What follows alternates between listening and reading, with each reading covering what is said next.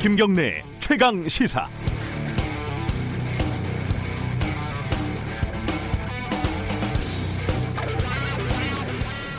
(2007년) 대선을 앞두고 어, 제가 KBS에 있을 때요 어, 미국 언론들은 대선 후보를 도대체 어떻게 검증을 하는지 취재를 하러 미국에 간 적이 있습니다 출장을 그 일정 중에 하나로 ABC 방송사 아, 당시 당시에 탐사 보도팀에 취재를 갔더니 어, 앵커로도 유명한 브라이언 로스라는 기자가 팀장이었는데 그 사람이 저를 사무실에 설치된 게시판으로 이렇게 데리고 가더라고요.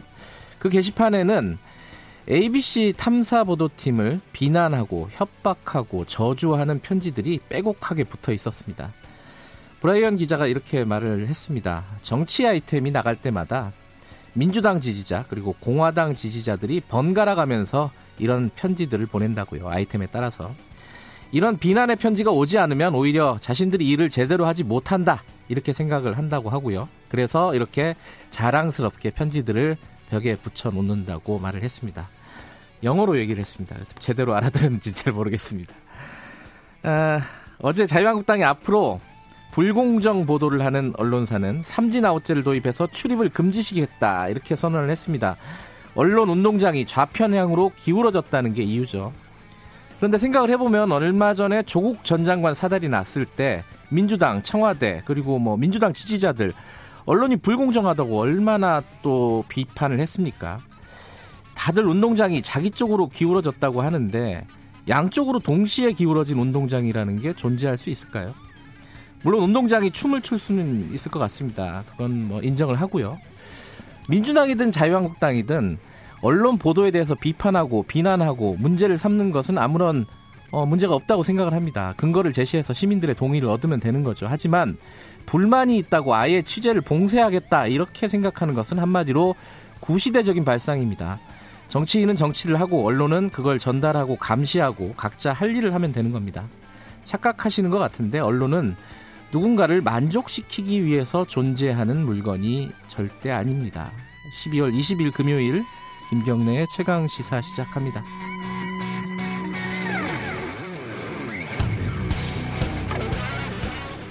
김경래의 최강 시사는 유튜브 라이브로도 함께하고 계십니다. 샵 9730으로 문자 보내주시면은 저희들이 반영하겠습니다. 샵, 샵 9730, 짧은 문자는 50원, 긴 문자는 100원입니다.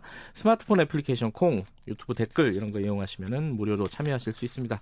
금요일 주요 뉴스 브리핑부터 시작하겠습니다. 고발뉴스 민동기 기자 어김없이 나와 계십니다. 안녕하세요. 안녕하십니까. 굉장히 좀 어, 황당한 뉴스라고 할까요? 좀 이례적인 뉴스가 있었습니다. 정경심 교수 공판장에서 검사하고 판사가 이렇게 속된 말로 하면 대판 싸운 거죠. 이 정도 했으면은 그죠? 대판 싸웠다는 게 정확한 표현인 것 같습니다. 네. 앞서 그 세 차례 진행된 공판 준비 기일에서는 검사가 한 3명에서 5명 정도 나왔거든요. 네. 근데 어제 재판장에서는 무려 9명의 검사가 법정에 자리를 잡았습니다. 네. 검찰은 지난 기일 재판부의 재판 진행 방식이 잘못됐고 네. 검찰의 반론이 공판 조서에 빠진 채 이견이 없는 듯 정리돼 있다. 이런 점을 좀 지적을 하려고 했던 것 같습니다. 네. 근데 재판부에 의해서 제지를 당했고요. 그러니까 어, 검사가 의견 진술을 듣지 않고 일방적으로 재판을 진행하는 것은 부당하다 이렇게 목소리를 높였고 다른 검사들도 잇따라 일어나서 재판부에 항의하는 그런 풍경이 펼쳐졌습니다. 네. 재판부가 앉으시라면서 발언 기회를 또 계속 불허했고요. 이 같은 상황이 한 20여 분 정도 이어졌다고 합니다. 네. 그리고 검찰과 변호인도 충돌을 했는데요. 정경심 교수 변호인은 재판부가 설정한 의제에 따르는 것이 기본이다 이렇게 지적을 하니까 검찰은 변호인은 저희를 비난할 기회를 얻은 것이 아니다. 또 이렇게 반박하는 상황이 펼쳐졌습니다. 네. 난립니다. 예. 어, 이게 기피 신청을 할 가능성도 있을 것 같아요, 검찰이. 그렇습니다. 예, 예. 지금 상황을 보면은. 어, 다음 소식 알아보죠. 제가 오프닝에서 좀 말씀드렸는데 한국당이 언론에 대해서 어, 삼진 아웃제를 추진하겠다 이렇게 밝혔습니다. 현재 다섯 명 규모인 자유한국당 미디어 특위 산하 모니터링 팀을 네. 15명까지 확대를 해서요. 신문, TV, 라디오, 인터넷 보도 가운데 가짜 왜곡 뉴스를 걸러낸다는 그런 계획입니다. 네. 자유한국당이 불공정하다고 판단한 보도에 대해서는 1, 2차 경고를 하고 3차에는 출입 금지 등의 제재를 하기로 했는데요. 미디어 특위는 언론중재위원회와 방송통신심의위원회 제소, 고소 고발 등 법적 조처도 적극적으로 해 나가겠다고 밝혔습니다. 자유한국당은 MBC를 첫 사전 경고 대상으로 이제 특정해서 지목을 하기도 했는데요. 네. 근데 좀 논란이 제기가 되고 있습니다. 자신들에게 결국 비판적인 언론에 재갈을 물리겠다는 발상 아니냐 네. 이런 지적이 나오고 있는데요. 지난 10월 법무부가 오보 언론에 대해서 검찰청사 출입 금지 등의 훈령을 발표했다가 네. 항의를 받고 또 취소를 한 적이 있지 않습니까? 아, 이거 취소했었나요? 예. 아, 그랬군요. 한 발 물러섰습니다. 예. 당시 나경원 자유한국당 원내대표가 오보에 대한 자의적 판단을 통해 언론에 재갈을 물리려는 것이다라고 비난을 네. 한 적이 있는데 지금 어떤 입장인지 굉장히 궁금합니다. 아, 이거 다들 이렇게 재갈을 물리려고 하는지 모르겠습니다. 이게 언론은 불편한 거예요, 사실. 그죠? 그렇습니다. 예. 언론이 잘못하는 것도 많지만은 언론은 감시의 역할을 해야 되기 때문에 불편합니다. 이 취재를 당하는 사람들은.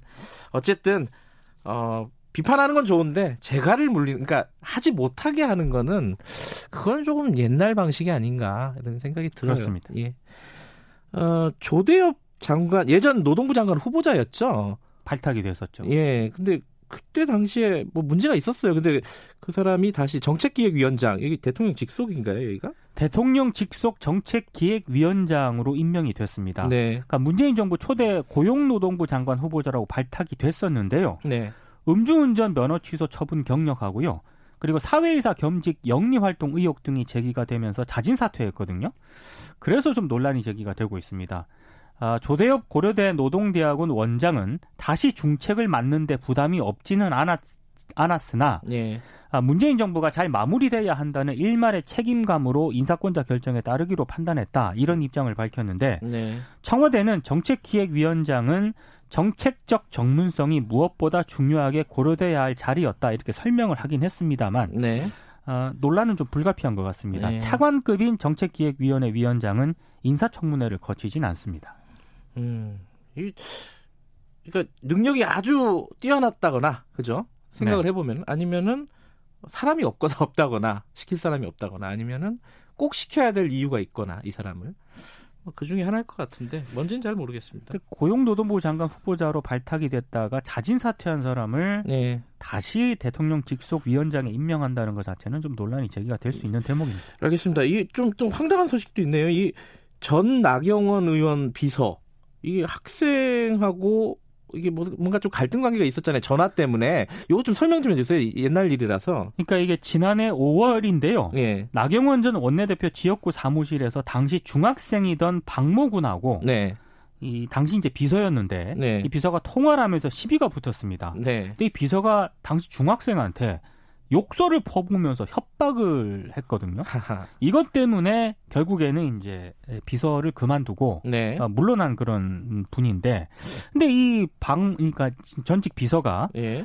어, 지금 당시 이제 박모군 학생에게 정보통신망법 명예훼손 모욕 혐의로 고소를 했고요. 예. 이걸 지금 검찰이 수사를 하고 있습니다. 아, 그 중학생을 고소를 했다고요? 그렇습니다. 그러니까 아하. 왜 고소를 했냐면은 네. 이박 씨가 박모군이 페이스북에 자신에 대한 욕설을 올렸다면서 지난 8월 검찰에 아. 고소를 했는데요.